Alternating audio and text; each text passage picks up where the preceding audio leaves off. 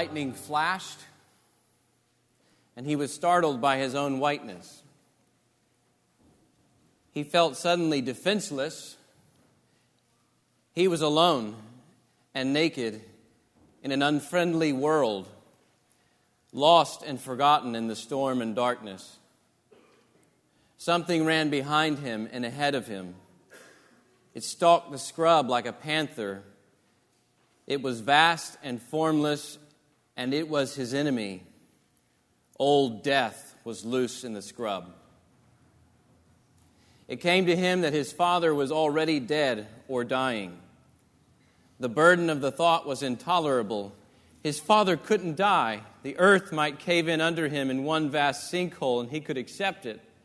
But without his father, there was no earth. He was frightened as he had never been before. He began to sob. His tears ran salt into his mouth, and he begged of the night, Please,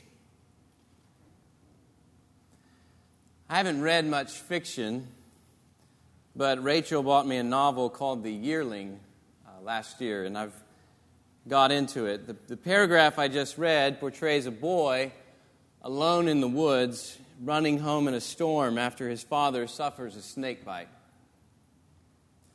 And I wept. Not only do I love my dad, but the scene is so true alone and naked in an unfriendly world, lost and forgotten in the storm and darkness. Who doesn't feel that sometimes?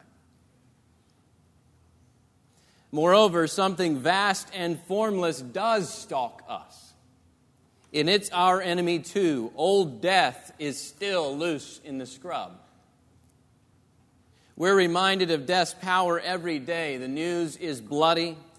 Doctors try to do what they can to prolong life, but none of them can defeat death. Our bodies age. Some of you feel the wear more than others. Cancer strikes, other illnesses, fatigue. We weep over the loss of loved ones. The grave swallows, and there's no power to bring them back. Our experience confirms what the Bible teaches. Things aren't supposed to be this way. Death didn't belong to God's original creation. It's not just the natural end to some fixed chain of events. Death entered the world because of sin. It falls on people because all people sin. Death is our enemy. We can do nothing to escape it. But the God and Father of our Lord Jesus Christ can and did do something about it. In His grace, God promised a rescue from death for His people. And then He dealt death the decisive blow from which it will eventually suffer ultimate defeat. And I'm here to announce this good news to you. I want to do that this morning from Isaiah 25. Isaiah is both a prophet and a poet. He is a prophet, he is God's mouthpiece. He interprets God's will for mankind. Sometimes that involves exposing our infidelity and how that infidelity leads to one's imminent downfall. At other times, it involves revealing God's, God's much more distant future judgment and salvation. In Isaiah 25, God reveals future wonders, wonders that should produce shuddering, and wonders that should produce singing. But Isaiah is also a poet. He interlaces everything with, with vivid imagery from, from Israel's past and present to convey the inspired message about the future. The impact is far greater than just giving the facts. Right? It's one thing to tell your wife, I love you. But it's another to say, You're the delight of my eyes, the sunshine in my day. That's far more arresting. Isaiah's imagery arrests us with both the horrors of judgment and the happiness of salvation. Now, with that said, I'd like to approach this by reading verses 6 through 10 of Isaiah 25, and then we're going to have to kind of zoom out, step back, and grasp the bigger picture in Isaiah, and then we'll zoom in again to focus on God's extravagant blessings for his people and what their fulfillment in Jesus Christ means for us. So let's begin Isaiah 25, verse 6. On this mountain, the Lord of hosts will make for all peoples a feast of rich food, a feast of well aged wine, of rich food full of marrow of aged wine, well refined. And he will swallow up on this mountain the covering that is cast over all peoples, the veil that is spread over all nations. He will swallow up death forever, and the Lord God will wipe away tears from all faces, and the reproach of his people he will take away from all the earth, for the Lord has spoken. It will be said on that day, Behold, this is our God. We have waited for him, that he might save us. This is the Lord. We have waited for him. Let us be glad and rejoice in his salvation. For the hand of the Lord will rest on this mountain.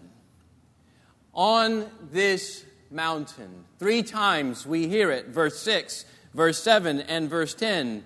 God's wonderful blessings shower the people on this mountain. Now, in one sense, these blessings include all, right? Therefore, all peoples, verse 6 says. Not just for Israel, but for all ethnicities, to all kinds of peoples without distinction. And yet, by limiting these blessings to this mountain and no other mountain, Isaiah excludes others who don't belong to this mountain. What does this mountain represent? To whom does this mountain belong? And how does someone come to live upon it? Now, to answer these questions, we need to zoom out a little bit and grasp the bigger picture, the, the bigger message that Isaiah has been proclaiming. To begin, we need to see that the Lord will exalt his glorious reign worldwide.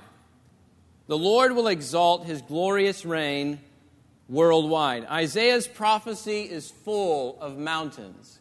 Mountains represent kingdoms. Okay? Nations would erect their places of worship on the tops of mountains. The Lord has Israel do the same. Not only was there the Temple Mount, where God manifests his presence, but God's anointed king ruled from Zion. And Zion eventually came to include both not only the place of the king, but the Temple Mount as well. So, Mount Zion becomes God's mountain, the place where God dwells and rules his people in holiness and love. Mount Zion portrays God's reign on earth, God's kingdom, God with his people. But here's the thing God tolerates no competitors to his mountain, to his reign. And so, what we get throughout Isaiah are, are pictures of God leveling all the other mountains with their false places of worship and exalting his mountain above all others. So, Isaiah chapter 2, for example, begins this imagery where the Lord says, The Lord of hosts has a day against all that is proud and lofty, against all the lofty mountains. The haughtiness of man shall be humbled, and the lofty pride of men shall be brought low, and the Lord alone will be exalted in that day. Isaiah chapter 11, verse 9 continues this uh, further when a new king, David, is going to be established on Mount Zion. And what do we get? It says, They shall not hurt or destroy in all my holy mountain. Again, this is Zion. For the earth shall be full of the knowledge of the Lord as the waters cover the sea.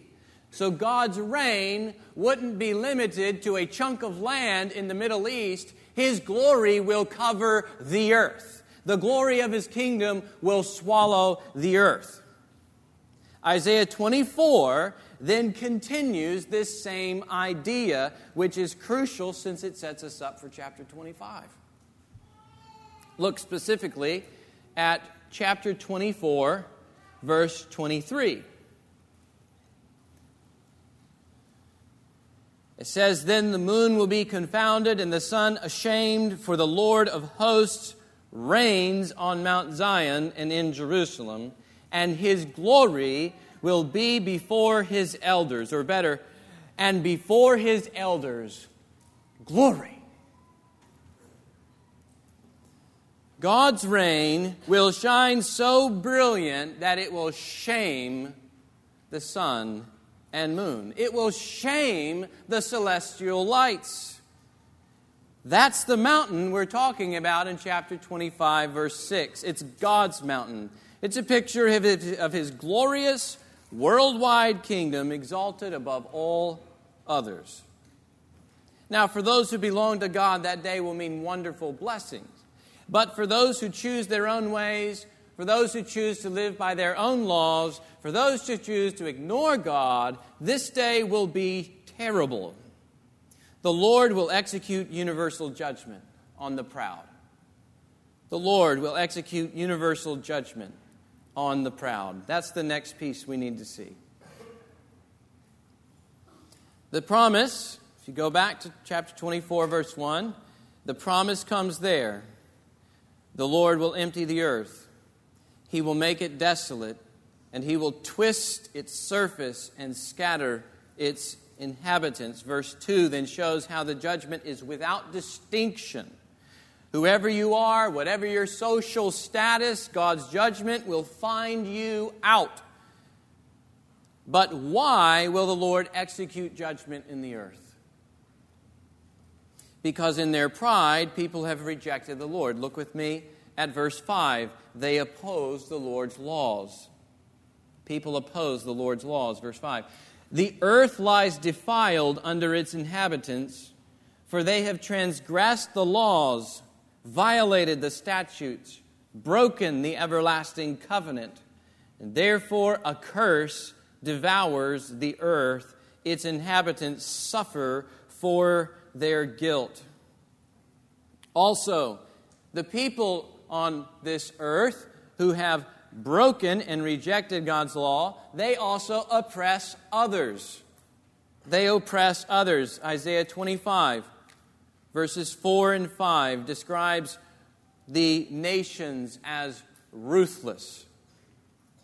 It talks about the Lord Himself being a stronghold to the needy and the distress, and a shelter from the storm and a shade from the heat. But we have to ask where did the heat come from? It tells us the breath of the ruthless. Okay, the proud, in other words, are using their strength to consume the weak.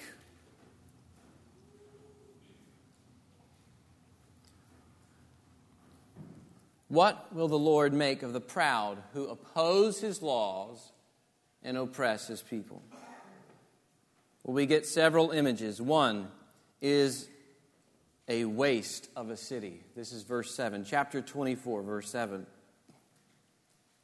A waste of a city. The wine mourns the vine languishes, all the merry hearted sigh. The mirth of the tambourines is still, the noise of the jubilant has ceased. The mirth of the lyre is still, no more do they drink wine with singing. Strong drink is bitter to those who drink it. The wasted city is broken down. Every house is shut up so that none can enter. There's an outcry in the streets for lack of wine. All joy has grown dark. The gladness of the earth is banished. Desolation is left in the city. The gates are battered into ruins. Imagine the world compared to a city without God. The people party it up for centuries. It's one great Mardi Gras, guided by their own passions and lusts. Let's call it the city of man. When the Lord's judgment falls, friends, that party will end. God will make the city of man a wasteland, and they will mourn and they will languish and they will go unprotected, and no song will prevail in the city of man. Only sighs and sorrow. Another image we get is how the judgment is inescapable. This is chapter 24, verse 17. It depicts a hunter who is running down his prey. And the prey does everything he can to escape the hunter, but with every move, he only finds another trap and another trap and another trap. And then verse 18 ends with language from the days of Noah's flood. The heavens, the windows of the heaven, it says, are opened, and the foundations of the earth tremble. In other words, the weight of God's wrath, just like it did in the days of Noah, will fall on the earth with utter destruction. And then over in chapter 25, verse uh, 10 through 12, we see the Lord vanquishing his enemies. This other image. For centuries, Moab has been Israel's enemy. So, what Isaiah does here is he takes Moab and he uses it as a representation of evil worldwide. To, rep- to represent all of the Lord's enemies as a collective group, this Moab. And he says, Moab shall be trampled down in his place, as straw is trampled down in a dunghill. Now, my grandpa was a rancher. Uh, your boots have they ever smashed hay into a cow patty? If they haven't, some of you probably don't even own boots. If they haven't, I'll tell you the hay doesn't rise. Neither will God's enemies on the last day. Verse 11 reinforces the idea Moab will spread out his hands in the midst of it as a swimmer spreads his hands out to swim, but the Lord will lay low his pompous pride together with the skill of his hands. Think flailing enemy and the Lord's foot in the middle of his back, shoving him down back further into the mire to put an end. The images of judgment in Scripture are awful. And I know it's not popular, nor is it pleasant to think about. But God's love for his holiness demands that he punish sinners. And if I'm to be faithful to the good news this morning, I must also tell you the bad news. God judges rebels, and his judgment will fall with consequences that are awful, that are final, and that are eternal. Those who do not belong to his kingdom will be shut out in this wasteland. But here's the good news this same God chooses to save rebels from that judgment and give them a place on his mountain. Nobody should escape this judgment. If the reason for judgment is transgressing God's laws and breaking his covenant, how's anybody on God's mountain? Shouldn't everybody fall under the Lord's judgment? The Bible says yes. And yet, the Lord of hosts prepares a banquet for all nations on this mountain. So, how did that happen? How did they get there? It's not by their character, it's not by their works, it's not by their cleverness. No, verse 9 says, the Lord saved them. The Lord saved them. But how? How does the God who loves his glory, who will level every competitor to his glory, how does this God welcome lawbreakers into his kingdom? The answer isn't that he does it without punishment, but that he provided a substitute to receive their punishment in Isaiah 53. So we're still big picture here of Isaiah's message. Isaiah 53, verse 5, we meet an individual, a suffering servant. And the servant, God puts forward as a substitute. Okay? Isaiah 53, verse 5 says that, remember what we, uh, what we talked about in chapter 24? verse uh, 5, it says, They have transgressed the laws. And we're guilty for it, right? Well, Isaiah 53, verse 5 He was pierced for our transgressions. Okay? He was crushed for our iniquities. The guilt we incur for sin must be, in, must be punished. That was Isaiah 24. Well, the Lord's solution is to place the punishment we deserved on his servant. So anybody's entry to Mount Zion comes at the servant's cost. Okay? Not only that, this particular servant rises from the dead to give people the, the, the, to give the people he died for his righteousness. This is also Isaiah 53, verse 10. Yet it was the will of the Lord to crush him he has put him to grief. When his soul makes an offering for guilt, he shall see his offspring. He shall prolong his days. The will of the Lord shall prosper in his hand. Out of the anguish of his soul he shall see and be satisfied. By his knowledge shall the righteous one, my servant, make many to be accounted righteous. Notice these two things seeing his offspring making them righteous. You can only do that when you're alive. What's implied in Isaiah 53 is that after the servant dies for their sins, he will also rise for their justification before God, their right standing with God. How does God let anybody into his kingdom then? Well, through the work of the servant. The servant removes transgressions and gives his righteousness. That's servant's name, Jesus Christ. And that's what his cross and resurrection mean.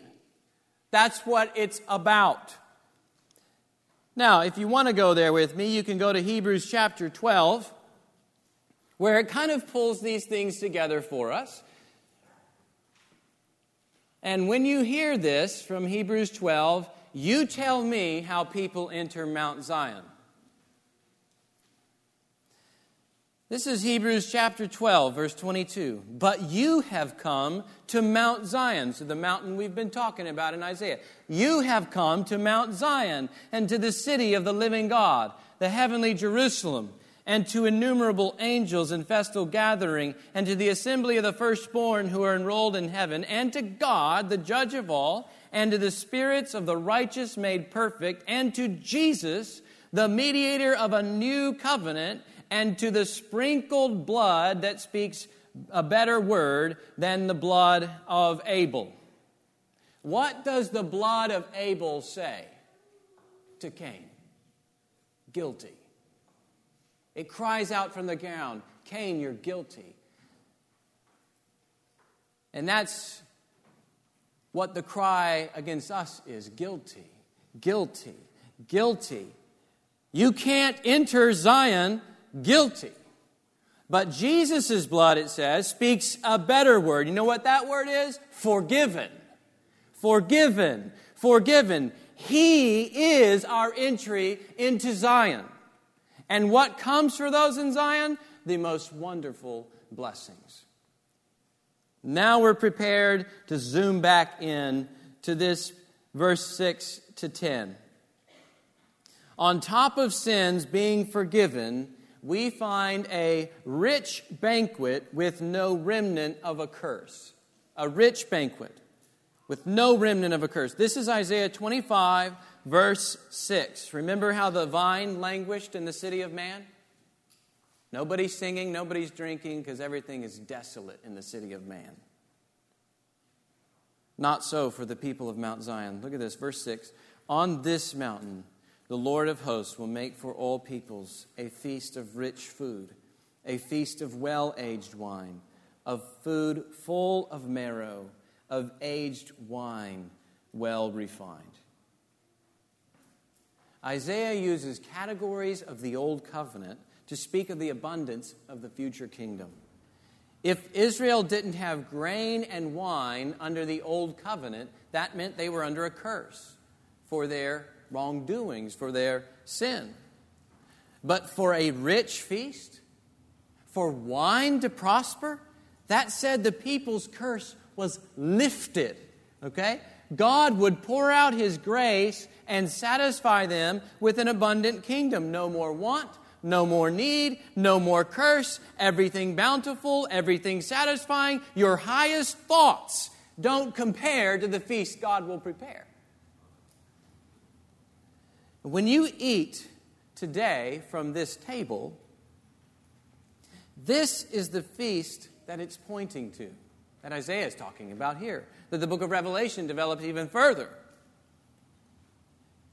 The Lord's Supper is no mere memorial, it is a prophetic sign. It is a prophetic sign to the true feast that is coming. How do we know that the true feast is going to come?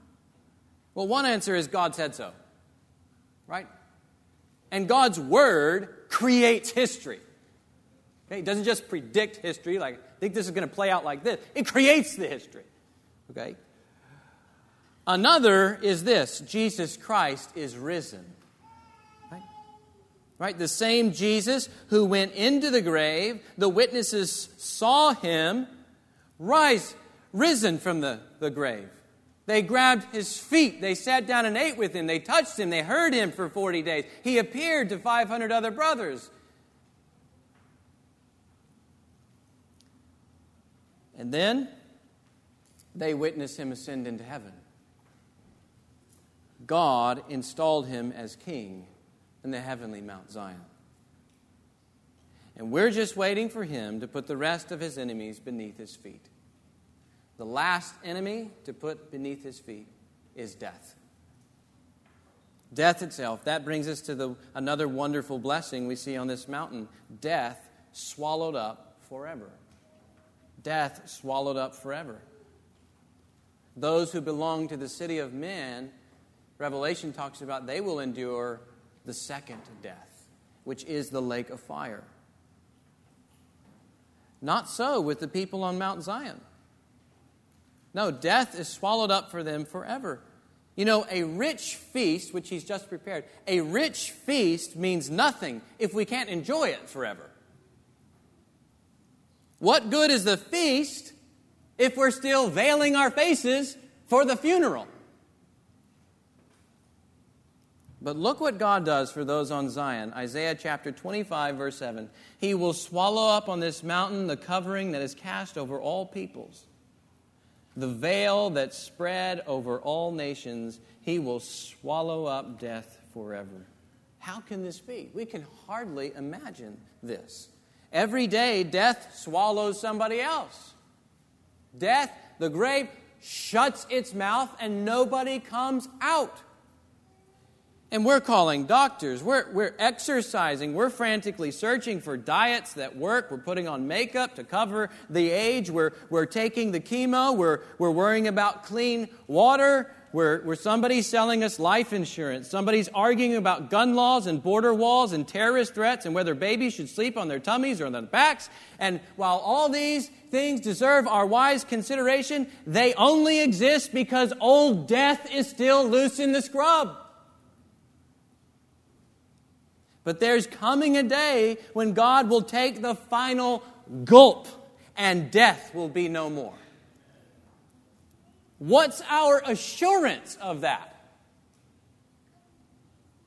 Jesus Christ is risen, right? He has the power over the grave, right? This man who commands the four day corpse of Lazarus, you come out, and he comes out and then Christ himself enters death. Why? Why enter death if you have the power over death?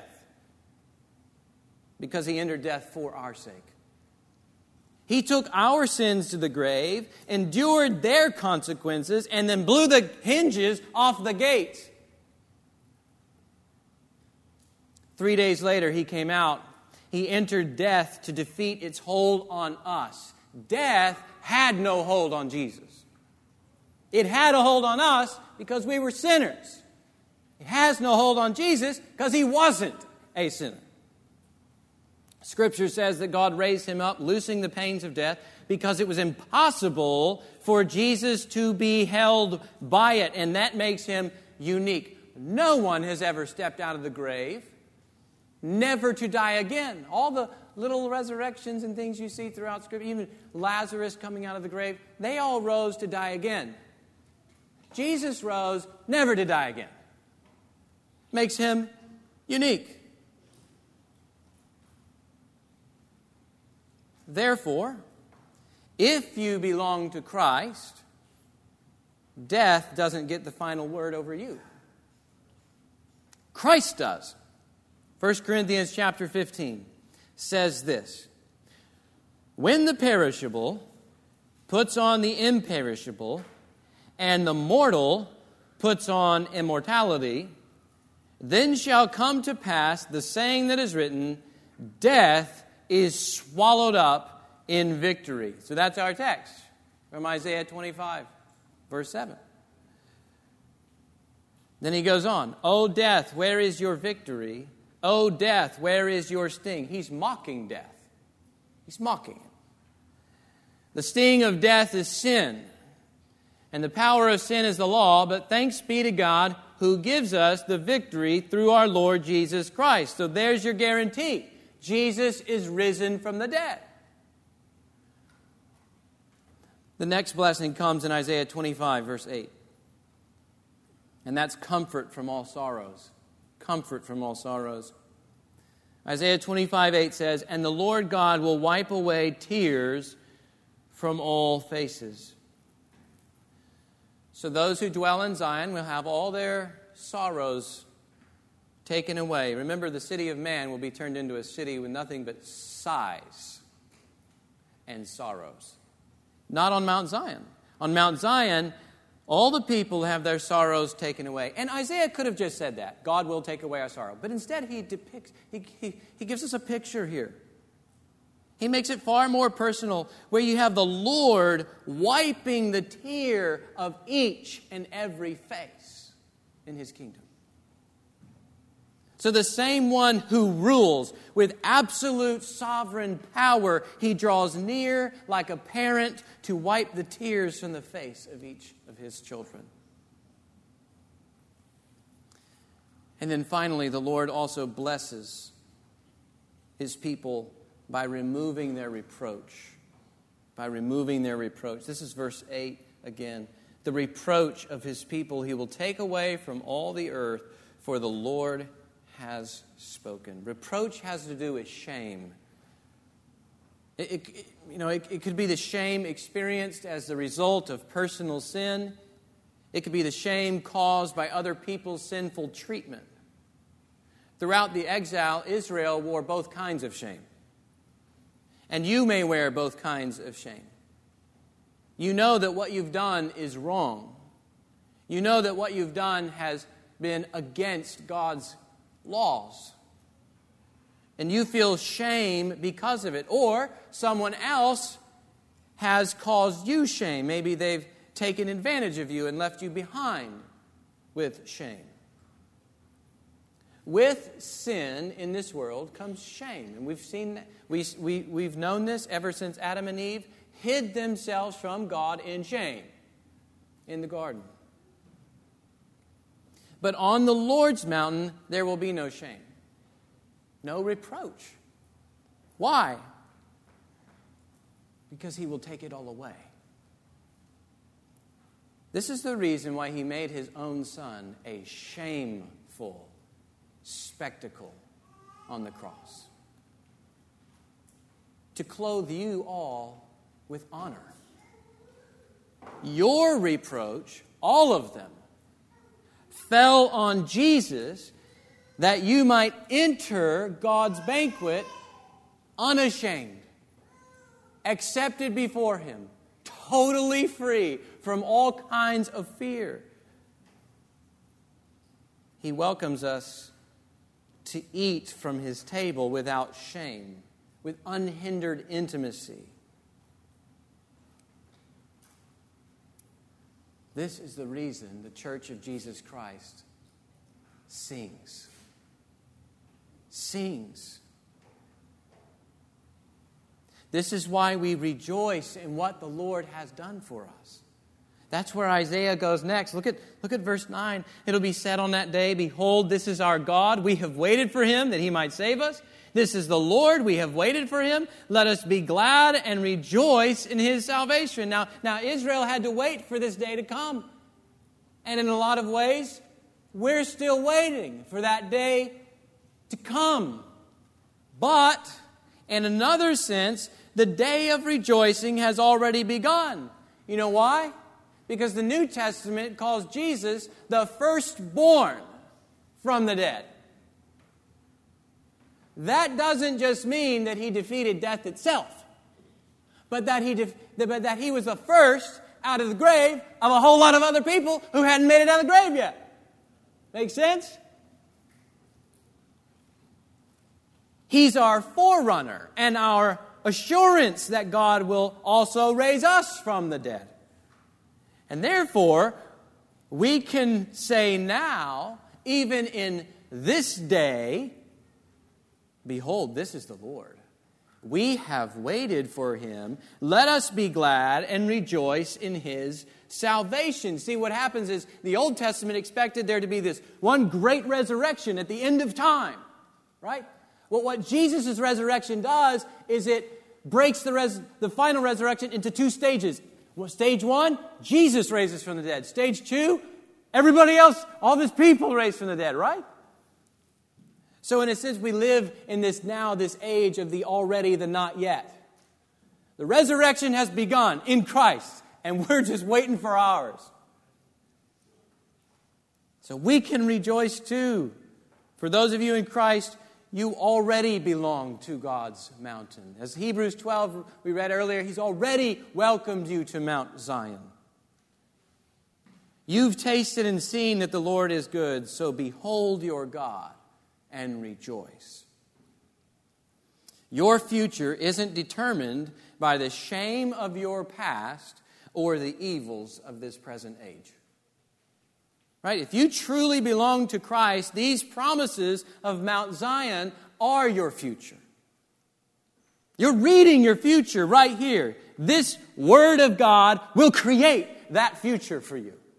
Guaranteed. The Lord will put all his enemies beneath his feet, but his hand will rest on this mountain. His hand will raise you up and seat you with him in the new city that is to come, and his hand will wipe your tears and spread you a feast for eternity. Yes, 10,000 futilities will gray your days now. Political leaders will scoff and boast and make grievous decisions. Rebellion may bloody the streets and end up saddening our homes as well. But don't let any of it squelch your hope in Christ. Our greatest enemy, he has already defeated. Okay? With him, there's coming a day when the moon will be confounded and the sun ashamed, for the Lord of hosts reigns, and before his elders there will be glory glory. Like we, we will see true glory. We will see him as he is, and all will be well, all will be holy, all will be right. Some of you, though, have been duped by the city of man. You've believed its promises, you've believed its political leaders, you've believed the lies, you've thrown up your hands and given yourself to its fleeting pleasures. You've tried the Bible, but it's not as immediately gratifying as what the world offers. You've even started to conclude that your way is better, your way is easier, and your way will bring you more joy, more power, more satisfaction, and more intimacy. And I will say that's one way to live. But God's word is clear. Your little party in the city of man will end. And God will end it and consign every citizen of that city to an eternity of misery. The only song that will prevail throughout all eternity is that of the redeemed on Mount Zion. The only feasts that will never end will be those of the redeemed on Mount Zion. The only joys that will be truly full and all satisfying are those God gives to his redeemed in his presence on Mount Zion. So don't live for the city of man. Live for the city of God. Give your life to have God on his mountain. Live for true pleasures, right? God's not, I mean, you read the Bible, God's not you're not being robbed from pleasure. If God says, Follow me, not the world, you're not being robbed from pleasure. He's delivering you from the lesser pleasures the world gives to give you real pleasures. I mean, who else prepares a feast like this? That lasts forever. Who else can swallow death? Nobody. Who else rules the nations and yet comes to his children and wipes their tears. God is winning us to true pleasures in Christ. So live for the true pleasures in His kingdom. If you're here today without Christ, with no real hope, with, with all your sin and shame, if you've been giving yourself to the city of man, that, that evil world system that opposes God and oppresses others, you need to know that God has opened a way for you to enter His kingdom. He's opened a way for you to come onto His mountain that He is exalting above all other mountains. And that way is through Jesus Christ. Trust in Christ. Take Christ at His word. Don't bank on your works or your goodness to get you in. It won't work. Bank on His cross and His works and His resurrection to get you in. Give to Christ your allegiance, and these promises that we've talked about today will be yours for eternity. How do I know they can be yours? Because verse 6 says that the Lord will make a feast, a, a feast of rich food for all peoples. All peoples. God's kingdom will have representative from all kinds of peoples. That also means that all peoples need to hear. All peoples need to hear of the Lord's grace in Jesus Christ if they're to escape the judgment. If they're to enjoy the presence of God in His kingdom, they must hear the good news that we've heard today. Mount Zion is going up, brothers and sisters, and none of us can stop it. God has appointed His king to rule from it already. He's replacing all rebel kingdoms with his own. And until then, let us join him in gathering the peoples who will enjoy his presence on that day. Revelation chapter 21 speaks of them all. It says that he will dwell with them, and they will be his peoples, and God himself will be with them as their God. He will wipe away every tear from their eyes and death shall be no more, neither shall there be mourning, nor crying, nor pain any more, for the former things have passed away. And he who was seated on the throne said, Behold, I am making all things new. Let's sing of this day together now as a body.